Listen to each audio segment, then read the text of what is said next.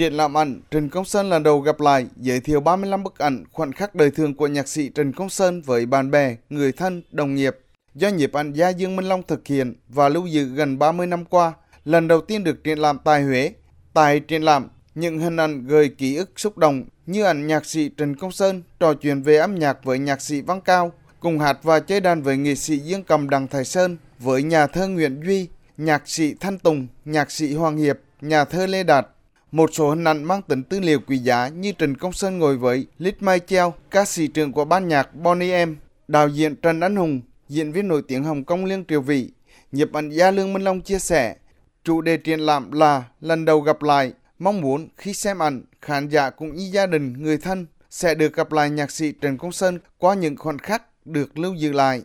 Lần đầu gặp lại chính là lần đầu tiên tôi trưng bày triển lãm, cũng là lần đầu tiên chính tôi là được gặp lại anh trong mỗi bức ảnh và cũng là lần đầu tiên những người trong ảnh và những bạn bè đã quen biết anh ở Huế và ở nhiều thành phố khác nhau được gặp lại anh trong những khoảnh khắc mà hai người đã có những cái giao lưu nhất định. Đợt này chỉ giới thiệu được có 35 bức ảnh là vì anh Sơn là cứ mỗi lần sinh nhật thì anh ấy chỉ muốn là năm nay 35 tuổi, 5 năm nữa anh vẫn 35 và 10 năm nữa anh bảo anh vẫn 35 thì như thế 35 bức ảnh để nhớ lại cái câu chuyện mà cái câu nói của anh Sơn mỗi lần anh ấy sinh nhật.